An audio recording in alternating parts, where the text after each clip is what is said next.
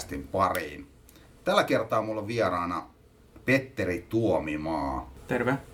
Talent Acquisition Lead Varjolta ja Rekrygaalan finalisti vuodelta 2018. Tervetuloa. Kiitos paljon. Ja sä oot muutaman kuukauden ehtinyt olla Varjolla töissä ja tuossa hiljattain juteltiin, niin siellä päämärkänä rekrytoidaan sulautetun koodauksen asiantuntijoita. Kyllä, kyllä. Siellä on vähän kaiken, kaiken mun mielestä osaajaa tullut nyt vastaan, että on niin ihan, ihan design-puoleen käyttäjätutkimuksen tyyppejä, mutta sitten just tosi HC jotain koneen näköä ihmistä sun, sun muuta sitten tota graffapuolen, GPU-puolen osaajat, hyvin, hyvin monimuotoista hommaa, markkinointia, myyntiä ja kaikkea muuta siihen puolelle kanssa, jotain optiikkaa ja kaikkea semmoista, mitä en ole aikaisemmin niin kuin, päässyt näkemään, mutta nyt, nyt on päässyt niin kuin, oppimaan sellaisistakin jutuista. Ilmeisesti olet reissaillutkin tässä viimeisten, viimeisten kuukausien aikana. Missä päin maailmaa? San Franciscossa GDCssä olen viikon verran siellä ja ajatus oli, että mä en teke puhtaasti rekry, mutta sitten päädyin tekemään itse asiassa siellä jonkin verran myyntityötä ja demoamaan tota meidän laitetta VR1, joka on toi Varjon, Varjon nykyinen lippulaiva-tuote, virtuaalitodellisuuslasi, jossa on ihmissilmä ää, resoluutio, joka on niin paras tällä hetkellä markkinoilla, jota tuolta sille business to business henkisesti myydään siis erilaisille autoyrityksille ja muille, jotka tarvii designissa tai koulutuksessa tämmöistä niin kuin korkealaatuista tota, kuvaa. Kun katsoo, että nyt on paljon enemmän myös tätä mixed reality, ää, semmoista niin kuin todellisuutta, johon lisätään, niin kuin on, on se virtuaalielementti, mutta sitten on myös niin kuin oikea maailman elementti olemassa. Esimerkiksi Microsoftin HoloLens tekee tällaista, jolloin me pystytään niin kuin käyttämään – käyttämään niitä laseja vaikka jossain tuotantolinjastolla ja pystytään näkemään jotain lisättyä tietoa siihen liittyen. Tällaisia juttuja on niin teollisuudessa nyt lähdetty jo niin kokeilemaan tekemään. Ja sen lisäksi vaikka automyyntipuolella, jos ajatellaan jotain luksusautoa vaikka, että sä oot myymässä jotain, sanotaan vaikka just jotain Teslaa, niin se, että sä voit mennä sinne Teslan liikkeeseen, joka voi olla silleen suht pieni, voit antaa sille kaverille sellaiset lasit päähän ja katsoa siitä läpi, sitten sitä auton niin virtuaalista mallia siinä oikeassa tilassa, jossa näet kuitenkin kaikki sun ympärillä. Ja sitten tota, siihen pystytään lennosta muuttamaan asioita, että sä pystyt, niin, että no mä haluan, että tämä on sinisen värinen ja mä haluan, että siinä on tällaiset renkaat ja muuta sä näet sen, niin on paljon helpompi tehdä vaikka tällaisia ostopäätöksiä myös niin kuin kuluttajana. Sitten sen lisäksi, että design puolella sä pystyt myös katsomaan juttuja ja säästää hirveästi rahaa, kun ei tarvitse tehdä jotain vahamalleja, jota, mikä on ollut se vanha malli autojen tuota, tuotannossa. Niille ihmisille, jotka nyt on jaksanut tähän asti kuunnella tätä meidän niin virtuaalitodellisuusnörtteilyä, niin otetaanko vähän läpileikkausta sun tähän astisesta työurasta. Eli sä oot tällä hetkellä varjolla, jossa sä vastaat Kyllä. rekrytoinnista, niin miten tähän pisteeseen on päästy? Mä menin opiskelemaan Haagaheliaan 2012 liiketaloutta. Sinne mä päädyin äh, opiskelemaan sen jälkeen, kun mä olin hakenut epäonnistuneesti äh, oikeikseen, äh, siis oikeustieteelliseen monta kertaa, jäänyt varasioille ja tota, sitten kun oli tarpeeksi monta kertaa, eli kun neljä kertaa olin hakannut päätäni siihen seinään, niin sitten tota, totesi, että voisi tässä katsoa jotain muitakin vaihtoehtoja. Ja silloin tota, tyttöystävä opiskeli tota, Haagaheliassa ja sanoi, että no hei, et, hei tässä on sitä Haagahelia, että itse asiassa meillä on syksyllä haut ja kaikki, että sä voisit katsoa, että löytyykö jotain mielenkiintoista ja sitten sitä kautta päädyin, päädyin hakemaan Haagahelia ja mietin, että no, että ammattikorkeakoulu, mikä tämä nyt homma edes on. Menin kuitenkin sinne ja pääsin opiskelemaan jollekin tosi mielenkiintoista ja siellä mä opin tällaisesta asioista kuin HR. Koska tota, isä, isä on ollut yrittäjänä niin pitkään kuin muistan, josta 95, niin mä en edes tiennyt, että mikä on niin henkilöstöhallinta tai muuta. Mutta sitten siellä mä opin, että no, tämmöisiä juttuja esimerkiksi tekee. Ja tota, suvussa on ollut paljon myyntihenkisiä ihmisiä, mutta Faija oli vannottanut mua, että älä nyt ainakaan lähde tekemään mitään myyntityötä. Mä sanoin, että no okei, no mä myyntiä ja markkinointia lähde tekemään. Sitten se HR veti, koska on niin kuin sillä ollut taas ihmisihminen, jonka myöhemmin kyllä täysin, että HR ei sitä ole, mutta kuitenkin. niin sieltä löytyi sitten se rekrytoinnin puoli, niin kuin kuoli muutamia tyyppejä. Tota, meilläkin puhumassa, esimerkiksi Anssi Balko oli puhumassa tota koululla rekrytoinnista niin että itse, että on mielenkiintoista, että tässä pääsee niin tutkimaan ja, ja niin tekemään, niin olla netissä ja tekee erilaisia hakujuttuja ja sitten toisaalta puhumaan ihmisten kanssa ja löytää niin niitä sopivia matcheja ja sitten se yhdistää myös sen, että myydään sitä organisaatioa, jossa ollaan, että löydetään se, että hei, että onko tämä sopiva match ja niin minkä takia on sopiva match. Että siinä on semmoista mielenkiintoista tota, monipuolista tekemistä, niin sitten siihen syvennyin sen rekrykulmaan nimenomaan ja, ja sitten pääsin tota harjoitteluiden kautta ensin Elolle 2014 kesätöihin, jossa mä tein vähän kaikenmoista niin kuin lähteä jostain järjestelmä, järjestelmän ylläpitämisestä, kun siellä uusi HR-järjestelmä oli ja sitten sellaiseen niin kuin ihan tyylien kirjaston järjestelyyn. Ja sieltä sitten mm, jouluna samana vuonna 2014 niin pääsin YITlle, jossa olin sitten mukana tekemässä käytännössä YITn kesätyöhaun niin kuin semmoista pre-screeningia. Mä kävin 2000, mitäköhän niitä on, 2000, joku 400 hakemusta läpi ja skriinasin niitä valmiiksi ympäri ämpäri sitten Suomen YIT-toimintoja niin kuin asuntorakentamiseen ja kalliorakentamiseen ja mitä kaikkea olikaan. Sä olit niin kuin se tekoäly jotain vielä silloin ollut. Niin kyllä, juuri näin. Sitä kun olen tehnyt kolme kuukautta, oli aika moista ja toisaalta näkemään tosi mielenkiintoisia hakemuksia CVtä siinä, niin harjoittuu silmä, mutta sitten mä pääsin jatkamaan YITllä vielä semmoisessa CV-projektissa, joka vähän myynnin eristämistä ja sitten mä olin vielä tota, työmaalla työmaalla assistenttina tuolla Porvoon Motarin työmaalla ää, tekemässä sellaista juttua, sekin oli mielenkiintoista, mutta sitten siellä työmaan, itse asiassa Motarin ää, ää, työmaalla, kun oli vähän hiljaisempi päivä, niin mä kaivin mun tota, sähköposteja läpi ja siellä tota, huomasin A-talentilta semmoisen sähköposti, jossa oli, että hei, tämmöinen Nitor etsii HR-spesialistia ja nimenomaan keskittyy rekrytointiin ja insinöörityyppistä ää, profiilia haetaan ja IT ja muuta. Mietin, että vitsi, että mikä tämä Nitor on ja sitten kun oli tämmöisiä hiljaisempia hetkiä siellä työmaalla, niin mä luin sitten lehtiä ja muuta, että artikkeleita Nitorista ja tutustuin siihen ja sitten uskalsin laittaa sen hakemuksen sisään. Lähin, lähin sitten odottamaan, että mitä sieltä tulee. No sitten tulikin soittoa Atalantilta ja pääsin haastatteluihin ja, ja sitten eka haastattelun jälkeen mä täysin, että mun itse asiassa yksi ystävä Torrosen ää, Anna ää, on siellä töissä. Kävin hänen kanssaan kahvilla kyselin ja hän kertoi, että Nitor on ihan mahtava paikka olla töissä. Mä innostuin tosi paljon.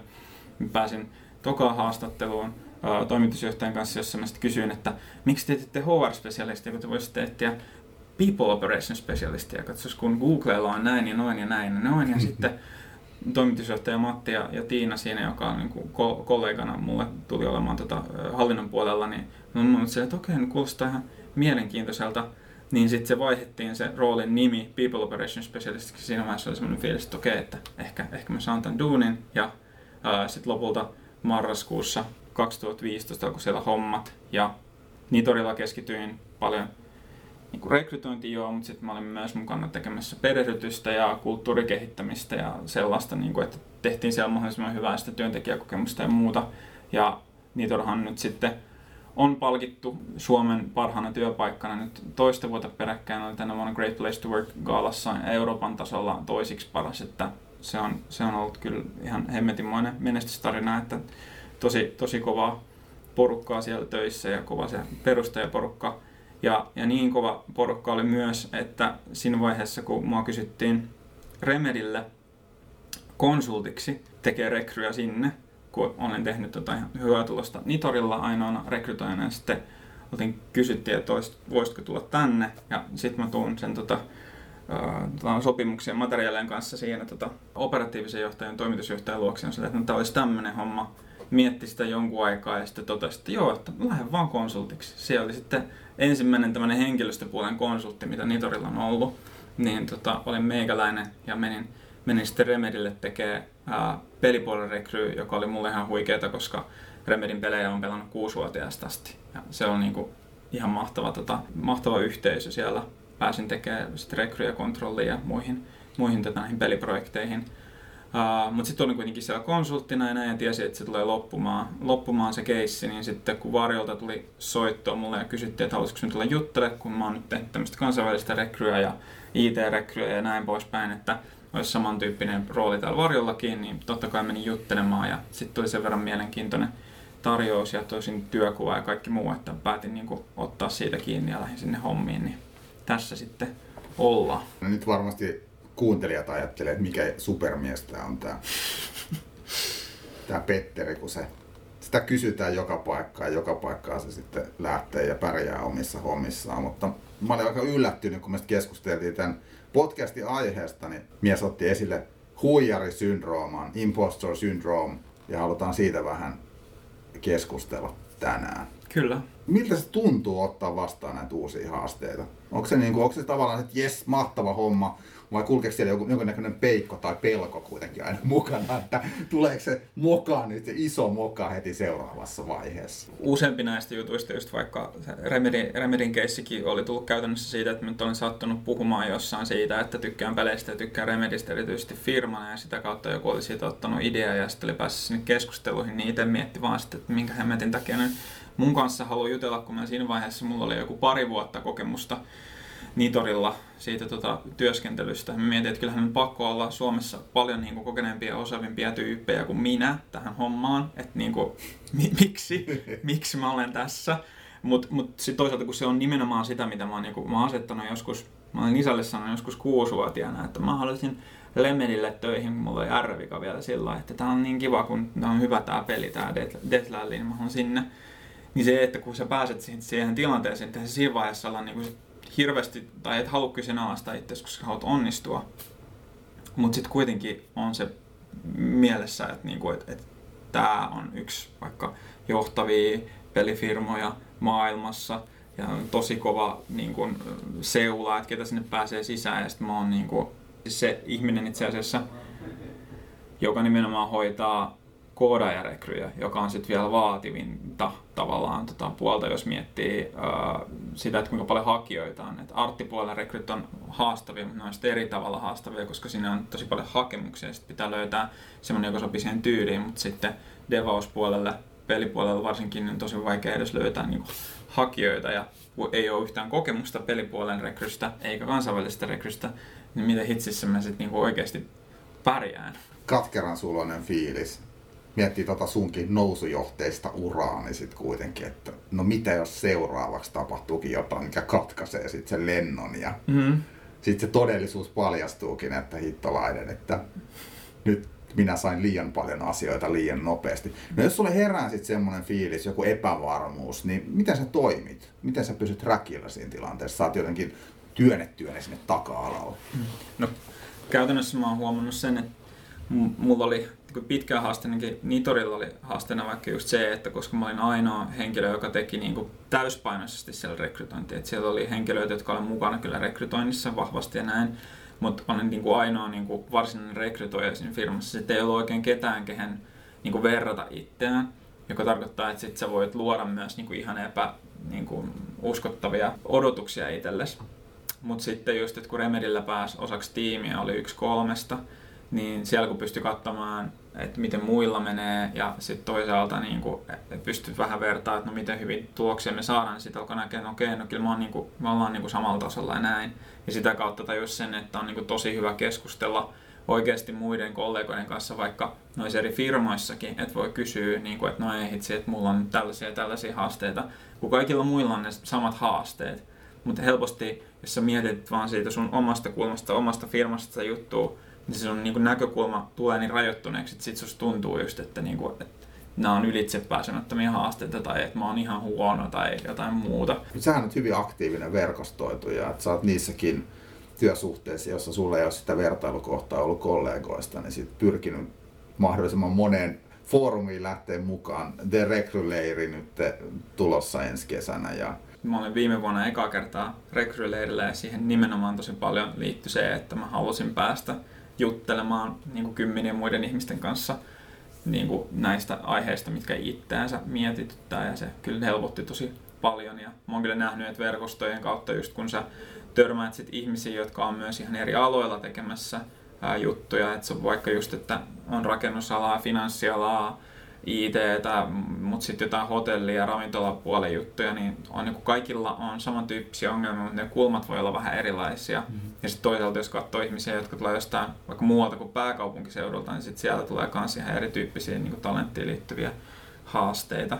Jos olet yksin jossain organisaatiossa, niin voi tulla vähän semmoinen fiilis, että no pärjääkö mä nyt kuinka hyvin, kun mä voin verrata itteeni muihin, niin miten tyytyväinen sä oot ollut sun uran varrella siihen, että miten sun omaa työtä on mitattu? Onko ne ollut relevantteja mittareita, mitkä on pitänyt sut kartalla sen suhteen, että niin kuin miten mennään suhteessa siihen päämäärään tai niihin tavoitteisiin? Mm. Siis mulla ei oikeastaan missään työssä asetettu mitään eksplisiittisiä mittareita, vaan mä oon itse lähtenyt sit rakentamaan niitä. Et esimerkiksi mä oon itse seurannut mun työaikaa tosi tarkasti silleen, että mä näen mihin mun työaika menee ja sitten mä oon seurannut sitä, että kuinka paljon vaikka mä saan kuuka- kuukausitasolla niin kuin rekryjä aikaiseksi, Millan, millaista niin tyytyväisyyttä on hakijoilla vaikka aikaisemmissa duuneissa niin sellaista niin pyrkinyt selvittelemään ja toki sitten vaikka Nitorilla kun mä tein Uh, sekä sen rekryn tavallaan aika alusta loppuun, mutta myös sitten perehdytyksen. Mä olisin niin ensimmäisen viikon, että mä olisin sen ihmisen kanssa niin yhdessä, niin sit sillä sai selviteltyä myös, että, niin että onko nyt kaikki mennyt hyvin ja muuta, että mun pitää tosi niin lähellä kiinni ihmisestä. Mutta mulle oikeastaan ollut itselleni tärkeintä vaan just se palaute, mitä saa sit suoraan hakijoilta ja ihmisiltä, jotka on tullut vaikka sinne firmaan, että onko ne ollut tyytyväisiä siihen tehtävään ja siihen firmaan ja muuta, että ollaanko niinku siihen päästy. Ehkä tavallaan kyllä toivoisin sitä, että olisi enemmän mittareita ulkopuolelta, koska sitten se myös auttaa kyllä priorisoimaan ja johtamaan omaa toimintaa. Hyvin usein rekrytoijilla on ihan puhtaasti niin rekrytoitavien lukumäärään sidotut mittarit ja jopa palkitsemisjärjestelmät, jotka saattaa johtaa siihen, että ne ei ole sitten kovinkaan kiinnostuneita siitä, että mitä tapahtuu sen jälkeen, kun ne tyypit aloittaa töissä. Vaan sitten pitää jo keskittyä niihin tavallaan prospekteihin. Mm.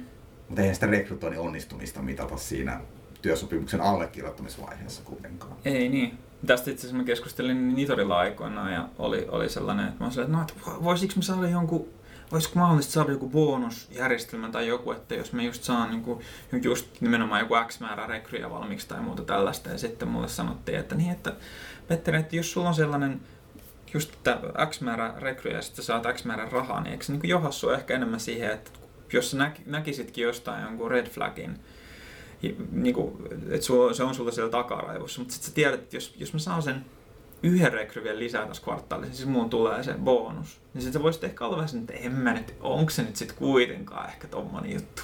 Että ehkä, eh, en mä nyt tiedä, ehkä mä nyt vähän, vähän hätikön tässä, että ei, otetaan, niin. otetaan se kaveri vaan töihin, että kyllä se niin. näkee. Niin. Toi on hyvä, koska vaikka mä tiedän, että sä oot tyyppi, joka niin kuin luontaisesti on semmoinen, että on välittää siitä, että ne ihmiset oikeasti viihtyy duunissaan ja ne pärjää duunissaan, mm niin se mittari, se palkitsemismalli, mua vaan susta ajaa mittaa semmoisen hirviön tietyllä tavalla, että sä rupeat optimoimaan sitä omaa, tai haluat kotiuttaa maksimaalisesti ne omat provikat. Silloin vaan taipumus muokata ihmisiä, koska ne mittarit myöskin määrittelee sit sen, että oot sä pärjännyt omassa työssäsi. Et siinä vaiheessa, kun niitä katsotaan, että onko ne toteutunut, niin ethän sä voi siinä vaiheessa niin selittää, että okei, mä ajattelin näiden työntekijöiden parasta, jos mittarit näyttää siltä, että sä oot epäonnistunut omassa työssä. Kun itse olin konsulttina just nimenomaan Remedillä Nitorin kautta, siellä tietysti niin kuin pitääkin, niin katsottiin tosi tarkkaan sitä, että miten mä käytän mun työaikaa. Tai paljon, paljon käytän tunteja, koska jokaisesta tunnista laskutettiin, eli semmoinen, semmoinen tota, systeemi oli olemassa, ei ollut mikään success fee per rekry, vaan nimenomaan, että per tunti, mitä mä istun ja teen töitä Remedille, niin sitä laskutettiin. Toivottiin, että katsotaan niin kuin ihan per rooli tavallaan se, että niin kuin kuinka paljon olet käyttänyt aikaa johonkin tota, gameplay-programmerin tai käsikirjoittajan tai tällaisen rekrytointiin. Sitten sitä alkoi itse miettiä, että vitsi, että mä oon käyttänyt näin monta kymmentä tuntia tähän, mutta näin vähän tähän. Ja pitäisikö nyt käyttää enemmän tunteja tähän, vaikka todellisuudessa jos mä käytän tunteja tähän toiseen rooliin, niin sit se ei välttämättä oikeasti ole niin tehokasta kuin se, että mä laitan tunteja tähän toiseen rooliin, koska ne voi olla ihan erityyppisiä. Mutta sitten sä haluat miettiä myös sitä, että näyttää ne kivalta ne, niin kuin ne raportit ja muut myös, sillä niin kuin, mitkä menee asiakkaalle. Ja sitten sitä alkaa sitä kautta epäillä ehkä omaa tekemistä, että, silleen, että onko tämä nyt, niin. onko nyt balanssissa vai ei. Miten muuten, jos mennään noihin sun työhistorian tämmöisiin ikimuistettaviin hetkiin tai asioihin, niin osaatko nimetä isointa onnistumista sun tähän astisella työuralla? Tuossa sivuttiinkin just tota Nitorin, Nitorin keissiä, että miten niin kuin Nitorin organisaationa menestynyt ja se, että kun on ollut mukana siinä tekemisestä on ollut niin kuin Suomen paras työpaikka ja Euroopan tasolla toinen, niin se on niin hemmetin hieno juttu, mutta sitä en missään nimessä sano, että mä olisin siinä niin kuin edes niin kuin tärkeimpänä tai niin kuin on ehkä yksi niin kuin yli sadasta niin todella rakentamisesta kulttuuria. Se on tosi hieno juttu, mutta semmoisena, missä mä koen, että on ollut itsellä paljon paljon tota inputtia oli sellainen tota Remedin rekrykeissi, jossa haettiin käsikirjoittajaa tähän uuteen Control-peliin, joka on tulossa nyt elokuun lopulla ulos. Se oli ihan mun ensimmäisiä rekrykeissejä siellä Remedillä muutenkin. Ja tota, siinä rekrykeississä mä pääsin vielä yhdessä niin tekemään töitä tämän tota, tärkeimmän käsikirjoittajan, eli ää, Sami Järven, Sam, Sam Lakein ää, kanssa, joka tunnetaan muun muassa Max Payne kasvoina. Ja, ja tota, on mulle siis niinku ollut, niinku, olen idoloinut häntä ää, teininä ja lapsena näin, että hemmetin siistä juttuja tehnyt, niin hänen kanssaan pääsee tekemään töitä. Ja sitten mä kävin läpi joku 160 erilaista hakemusta, jossa oli kirjoitusnäytteitä ja muita, ja sieltä löytyi yksi henkilö, joka oli mun mielestä niin kuin ylitse muiden sen kirjoitusnäytteen suhteen, että oli tosi hyvä ja mun mielestä niin kuin sopi just tosi hyvin niin kuin Remedin peleihin se niin kuin mun fiiliksen mukaan. Ja tota, se henkilö oli sitten sellainen, joka oli myös sen tiimin mielestä paras. Että, oli niin kuin, että tässä on paras. Ja mä sanoin, että vitsi, että että tämä mätsää. No kaveri on Jenkki, joka asuu Kanadassa vaimonsa kanssa ja on niin kuin hieman ehkä haastava lähteä tekemään sitä rekryä. Hän on niin kuin asunut aikaisemmin Kaliforniassa ja Floridassa, nyt sitten lähdetään niin kuin Espoota ja Helsinkiä myymään.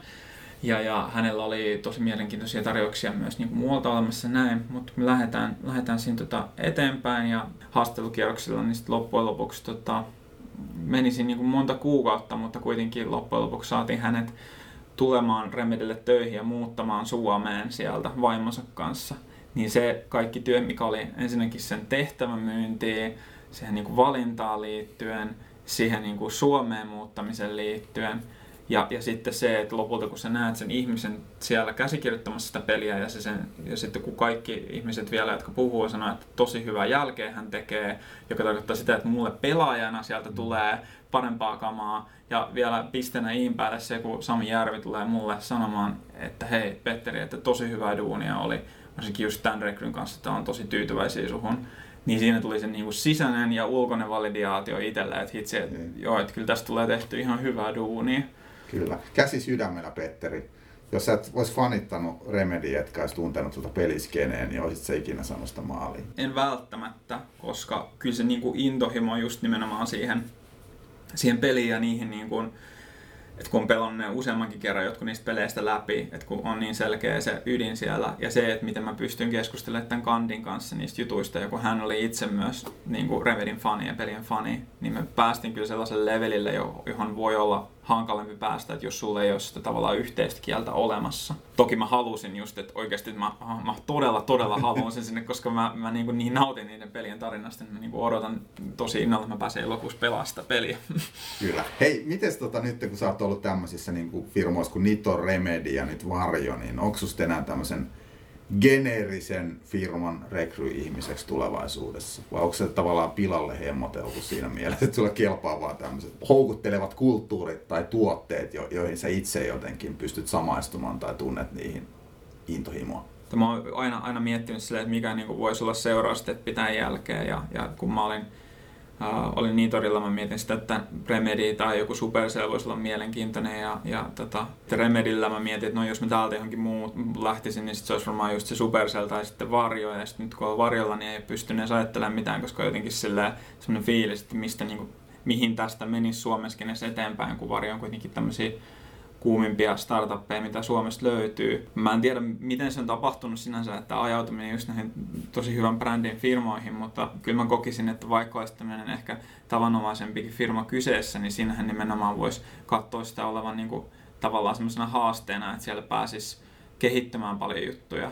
Tavallaan mä koen, että se on ollut siinä mielessä vähän haastekin ja kirous, että kun sä menet valmiiksi firmaan, joka on tosi hyvä, siellä asiat on hemmetin hyvin, niin kuin Nitorillakin kun meni, niin okei, siellä oli jotain juttuja niin kuin tekemättä, mutta ne pohjat oli olemassa sillä ja se hyväksyntä organisaatiolla oli olemassa, että sitten sä voit vaan niin kuin mennä ja vähän implementoida juttuja ja sitten se homma vaan alkaa rullaamaan ja siellä on niin ihmiset, jotka haluaa tehdä niitä juttuja tai tai joku Remedy, joka on ollut vuodesta 1995 olemassa, niin siellä on niin paljon juttuja valmiina. Sitten on vähän hankala niin kuin, kehittää jo valmiiksi tosi hyvää. Ja nyt niin kuin Varjolla oli mielenkiintoista vaikka se, että on vahva brändi ja niin kuin hemmetin osaava porukka, niin sekin on vain kaksi puoli vuotta vanha firma, että siellä on taas paljon tekemättä siinä mielessä, että menisi johonkin tämmöiseen geneerisempään, pidempään olemassa olleeseen firmaan, niin sitten siellä voisi olla ehkä semmoinen mahdollisuus ravistella niitä ennakkoajatuksia ja muuta ja ehkä tuoda sit niitä kokemuksia mukana, mitä on niin sit oppinut näissä, näissä paikoissa.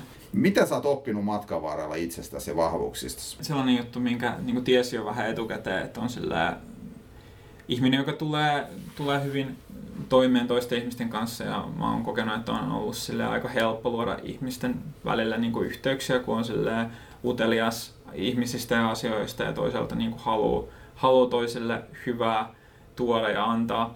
Niin rekrytoinnissa varsinkin siitä on tosi paljon hyötyä, koska silloin jos sä oot oikeasti kiinnostunut siitä sen ihmisen tota, halusta, tavallaan mihin sä haluat mennä, miten sä haluat kehittyä, mikä ehkä sinne sun nykyisessä paikassa on vähän vialla, vai onko siellä vialla mitään, vai onko vaan, niin kuin, että sä haluat jotain vaihtelua, niin kuin, että voi olla joku ihminen, niin kuin, ja tällä hetkellä vaikka on funnelissa tyyppi on asunut Kaliforniassa pitkään, ja sitten hän haluaa vaan asua jossain muualla kuin Kaliforniassa ja tehdä erityyppisessä työympäristössä kulttuurissa myös töitä. Jos niin kuin, jättää sinänsä olettamatta asioita ja vaan niin kuin pyrkii kuuntelemaan ja ottamaan se ihmisen huomioon ja haluaa toiselle parasta, niin sillä pääsee, pääsee kyllä tosi pitkälle. Joku tavallaan on hyödyntänyt sitä semmoista sisäsyntyistä halua tehdä näitä asioita ja sitten kun saa organisaatiolta mandaatin tehdä myös itse päätöksiä ja itse vähän niin kuin neuvotella juttuja, niin, niin se, se on ollut semmoinen hyvä, hyvä yhdistelmä itselle, mikä on toiminut. Lopuksi mä haluaisin kuulla sulta muutamia vinkkejä niille ihmisille, jotka on ihan fiiliksissä, että mä haluan olla uusi Petteri Tuomimaa tai nähdä itsensä tulevaisuudessa samantyyppisissä tehtävissä. Jotenkin tosi hauska silleen, että sä, sä kysyt tätä Aki, koska mulle, mulle tota, sä toimit itse asiassa sellaisena ihmisenä, kenestä mä katsoin mallia, kun mä olin Haagaheliassa, mä katsoin ihmisiä, jotka oli ollut siellä opiskelemassa, niin niin kuin sun profiili tuli just sieltä esiin, että, että okei, okay, niin että henkilöstöjohtajaksi asti voi esimerkiksi päästä tälläkin tutkinnolla. Sitten tuli semmoinen fiilis, että hei, että kyllä tästä lähtee eteenpäin. Eli y- yksi juttu voi oikeasti olla ihan se, että katsoo, että mitä ihmiset sillä samalla tutkinnolla on saanut aikaan kuin sinä, koska se avaa niin kuin silmiä erilaisille mahdollisuuksille, koska porukka lähtee samalla koulutuspohjalla vaikka aivan erityyppisiä hommia. Esimerkiksi just joku informaatioverkostojen tyyppi voi olla kun myyntimarkkinointi-ihminen tai voi olla koodaaja tai muu, että niissä voi olla tosi paljon hajontaa. Sitten, niin kuin kaikkihan tästä aina sanoo, mutta verkostoituminen, tärkeää. Mä tein Linkerin profiilit jo aikoinaan, kun aloitin Haakaheliassa ja joka ikisen vierailijan luonnoitseen luoksemme menin kysymään, jos oli niin mielenkiintoinen aihe ja näin.